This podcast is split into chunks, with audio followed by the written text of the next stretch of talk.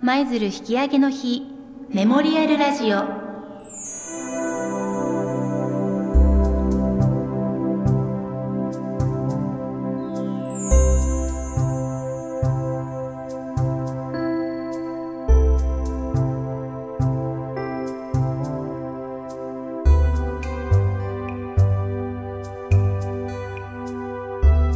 この番組は平成30年に制定された10月7日舞鶴引き上げの日に向け舞鶴引き上げ記念館に関わるさまざまな人々の声や思いを発信し記憶メモリーとして後世にも伝えようという番組です。この番組の進行は FM 舞鶴パーソナリティの長野由香です。これから20分間という短い時間ですがどうぞお付き合いください。この番組は8月から10月までの毎月第2金曜日の午前9時6分からの放送となっています。第3週目以降は同じ時間で再放送を行っています。また土曜日お昼12時36分日曜日朝9時6分にも再放送を行っています。今回はこの3回シリーズの第1回目の番組となっています。そして私と一緒にこの番組を進めていただきます。引き上げ記念館のスタッフの方をご紹介します。舞鶴引き上げ記念館世界記憶遺産推進係の白波ひろ子さんです。よろしくお願いします。よろしくお願いします。そしてこの番組では毎回舞鶴引き上げ記念館に関わるゲストをお招きしさまざまなお話をお伺いします本日のゲストは若浦中学校3年生前田和歌さん。福知山東映中学校3年生酒井ゆずさんです。よろしくお願いいたします。よろしくお願いします。よろしくお願いします。それではここで舞鶴引き上げ記念館について改めて振り返ってみましょう。今から74年前昭和20年に第二次世界大戦が終結しましたが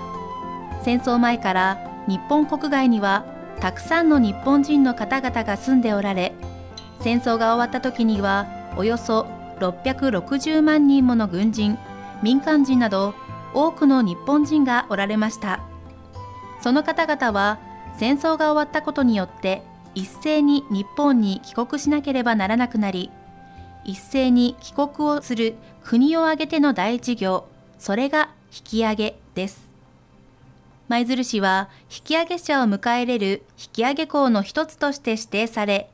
その他の引き上げ港とともに中国東南アジアシベリア方面から心身ともに傷つかれた軍人や民間人の方々の迎え入れを行いました。他の引き上げ港は4、5年で事業を終了しましたが舞鶴市では13年にわたって迎え入れを行いその中でなかなか帰国が叶わなかった。シベリア方面に連れて行かれ労働させられた。シベリア抑留を体験された方々の迎え入れも多く行いおよそ約66万人の引き上げ者と帰国することができなかった。1万6000柱の遺骨を迎え入れました。引き上げ者を迎えた当時の舞鶴の町の人々は戦後食べるものや着るものが豊かではない中お茶やふかしいもなどを配って傷ついた引き上げ者を迎えたという温かな歴史を持っています。そしてこの引き上げの歴史を伝える舞鶴引き上げ記念館の活動についてご紹介します。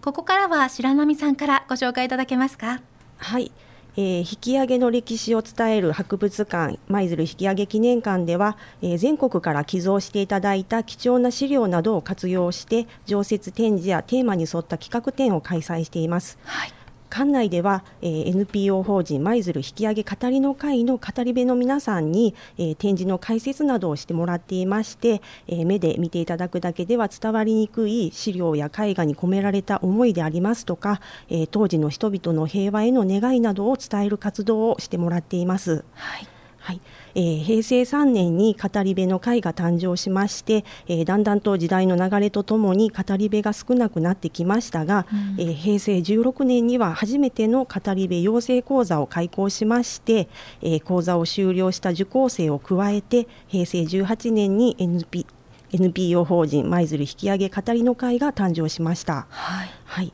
えー、館内での語り部活動のほかにも、えー、ユネスコ世界記憶遺産の登録の際には、えー、登録に向けた署名活動をしてもらったり、えー、小学校のふるさと学習で、えー、協力をしてもらったりさまざまな活動をしていただいています。はい。はい。えー、戦争を知る世代が少なくなる中、うん、えー、戦争を知らない次世代への史実の継承が大変大きな課題となっていますが、はい、はい、えーまえー自分たちが住んでいる町の歴史を語り継ぎたいと、えー、中学生高校生が語り部養成講座を受講するようになって体験者や語り部から思いを受け継いだ若い世代中中学生高校生の語り部が誕生して大きな力となっています。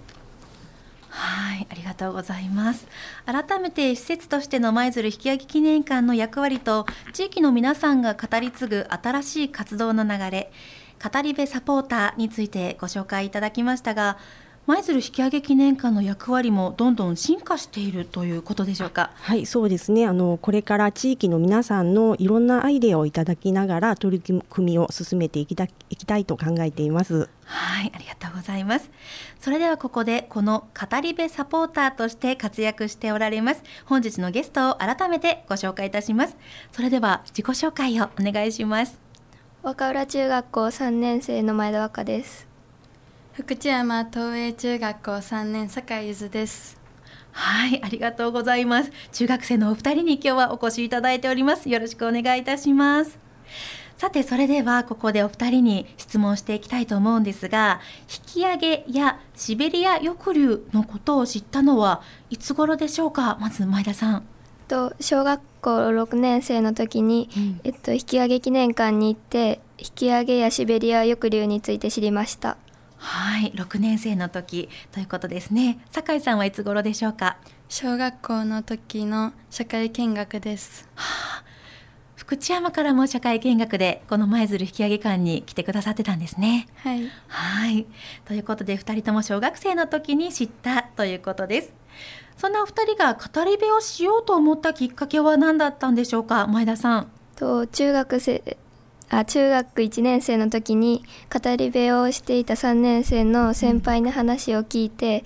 語り部になりたいと思って語り部をしようと思いました。は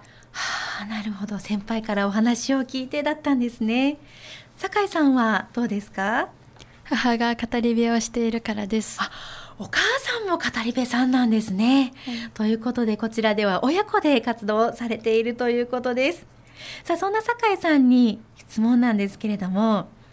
記念館で来館された方へ展示をねこう説明されたりもすると思うんですがどんな活動されてますか？記念館で来館者へ展示の説明などで、私は体験室や白樺入試の説明をしています。あとイベントなどでお茶やふかしいもの振る舞いなどもしています。はい。ということで体験室や白樺日誌のご説明をされていたりイベントでは、えお茶やふかしいもの振る舞いも手伝っていらっしゃるということなんですね。はいありがとうございます。じゃあ次は前田さんに質問です引き上げ記念館での展示の説明はどんな風にされているんですか？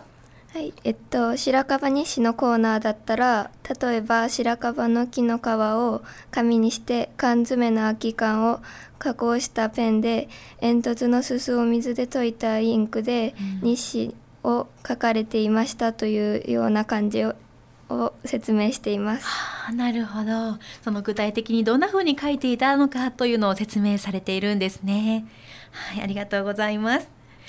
ね、あのお二人はまだ中学3年生ということで自分たちがまだ生まれるずっと前の出来事かと思うんですがこういった引き上げシベリア抑留そしてこういった歴史の学習というのは難しくなかったでしょうか？酒井さん。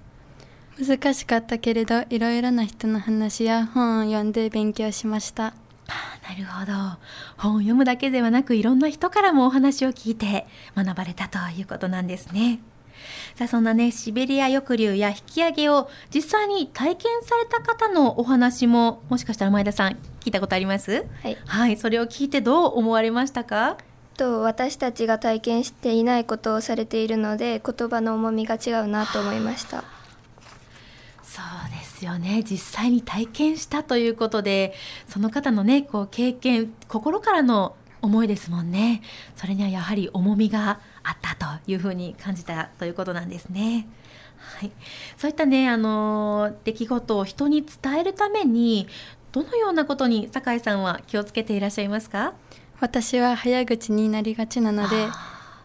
ゆっくりわかりやすく伝えることに気をつけていますはい。確かにこのねラジオの仕事をしていてもついつい早口になってしまいがちですがやっぱりこう人に伝えようと思ったらゆっくり分かりやすくということを心がけていらっしゃるということなんですね。はい、このね活動をして大変なこともあるんじゃないかなとは思うんですが前田さん語り部をしていてよかったなとか嬉しいなって感じるのはどんな時ですか？話を聞いてもらって少しでも分かってくださったりありがとうと言われると嬉しいなと思います そうですよね。ね、話を聞いてくださったから分かりやすかったよとかありがとうと言われた時が嬉しいということですね。はい、ありがとうございます。ね、こんな風にね若い世代の方にこう引き継いでいこうという風にね舞鶴引き上げ記念館の皆さん語り部の皆さん活動してこられたわけですが実際に今こうして次世代を担う中学生高校生の方が語り部さんとして活動してくださっているこの若い世代にもう受け継がれていってるなというのは非常に白波さん嬉しいですよね。そうですねあのいろんなことを見たり聞いたりしながら、えー、若い世代の感性で引き引き上げやシベリア抑留の史実を感じ取って、えー、自分たちの言葉で分かりやすく伝えてもらっていまして、うんえーこれからも今住んでいる町のこととか引き上げのことを多くの人に伝えていってもらいたいなと思っています。はい、こういった若い世代の方たちが本当にこう自分の住む町だったりこういった歴史について興味を持って語り継いでくださるというのは本当にありがたいことですよね。さあそれではここで平成30年に制定されました10月7日舞鶴引き上げの日に向けた舞鶴引き上げ記念館の活動について白波さんから改めてご紹介をお願いいたします。はい、えー舞鶴市では、えー舞鶴港に引き上げ第一線が入港した日10月7日を舞鶴引き上げの日と制定しました。はいえーこの制定をきっかけとした取り組みとしまして、えー共同で目指す市民認知度100%プロジェクトと題しまして、えー引き上げの日の PR 活動を市民の皆さんに協力をいただいて一緒に取り組みたいと思っています。はいはい、えー引き上げの日のロゴマークを使ったポスターや上り旗そしてあの車にステッカーを貼るなどして、うん一緒に PR をしていただける事業所や団体や個人の方々の募集を現在しています。ははいい、でその他にも会社の社内法に、えー引き上げのことを掲載してもらったり社内での研修で引き上げの出前講座を活用してもらったり、えーいろんな形で引き上げの史実を発信する活動に協力をいただきたいと思っています。はいはい、また、えー、と何かしたいとかこんなことどうでしょうとかいうことがありましたら引き上げ記念館までお声かけいただきたいと思っています。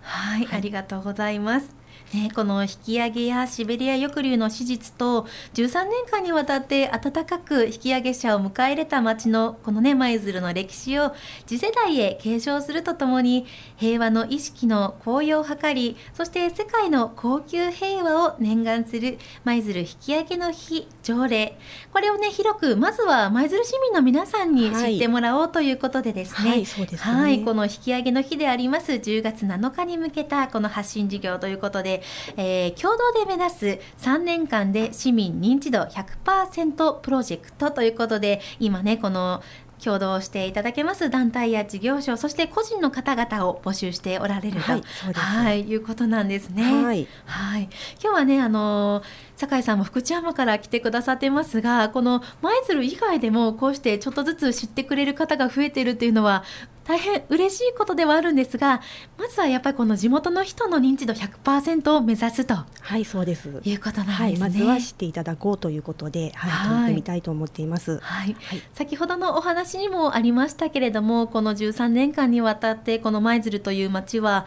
660万人もの引き上げ者の方を迎え入れた温かい歴史そしてねそういった温かい人柄というのが我々のねこの地にも受け継がれているんじゃないかなというふうに思いますが、はい、この戦後74年経った今こそまたねこの町ぐるみとなってこういった活動を後世に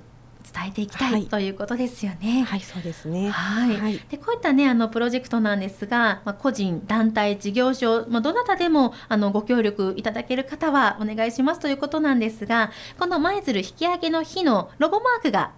決まったんですよね。そうですね。はい、はい、あの3月にあの全国から募集をしまして市民投票で決定をしました。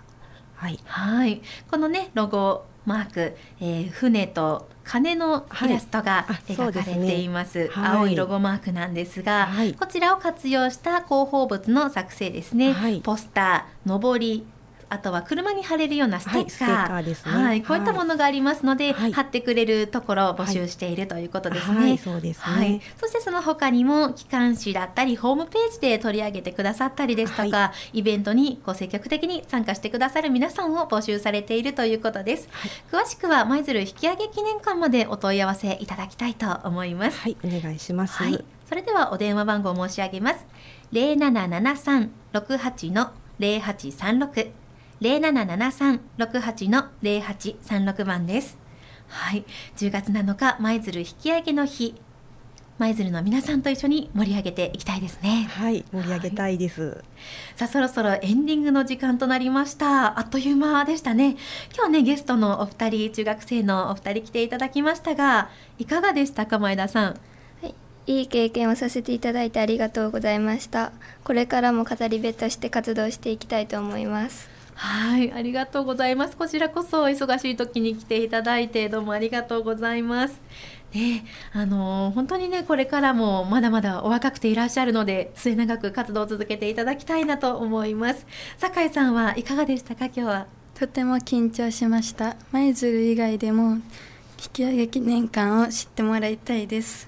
はい、ありがとうございます。ね、あの酒井さんは先ほどお母さんも語り部さんをされているというふうにおっしゃっていましたけれども、こんなふうにね、舞鶴以外の方もこうして関心を持って引き上げ記念館、そしてこの引き上げのね、手術の継承にご尽力されているということです。本当にね、こうしてお母さんの影響で始めたということなんですけれども、なかなかこう、子供が興味を持つには難しいテーマなのかなとかね、ちょっと思ったりもするんですが、こうして実際に若い世代の方々がね、意欲を持って取り組んでくださってる姿を見て、はい、すごく私も嬉しいです。はい、そうですね。はい、嬉しいですね。はい、ありがとうございます。は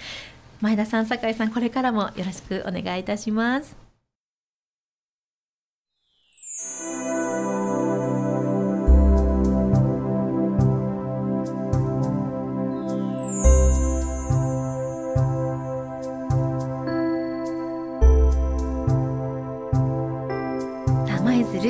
引き上げの日メモリアルラジオ。今回は3回シリーズの第1回目の番組でした。この番組は平成30年に制定された10月7日舞鶴引き上げの日に向け舞鶴引き上げ記念館に関わるさまざまな人々の声や思いを発信し記憶メモリーとして後世にも伝える番組です。8月から10月までの毎月第2金曜日の午前9時6分からの放送となっています。第3週目以降は同じ時間で再放送を行っています。また土曜日お昼12時36分日曜日朝9時6分にも再放送を行っています。そしてこの番組は FM 舞鶴のホームページからポッドキャストでいつでも過去の放送番組を聞くことができます。ぜひポッドキャストもチェックしてくださいね。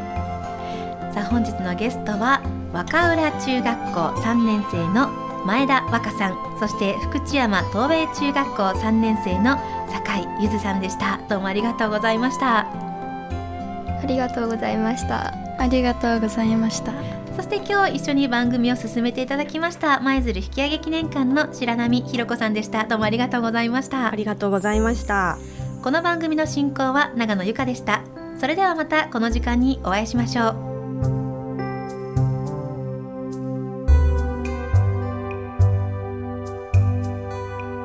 この番組は舞鶴引き上げ記念館の提供でお送りしました。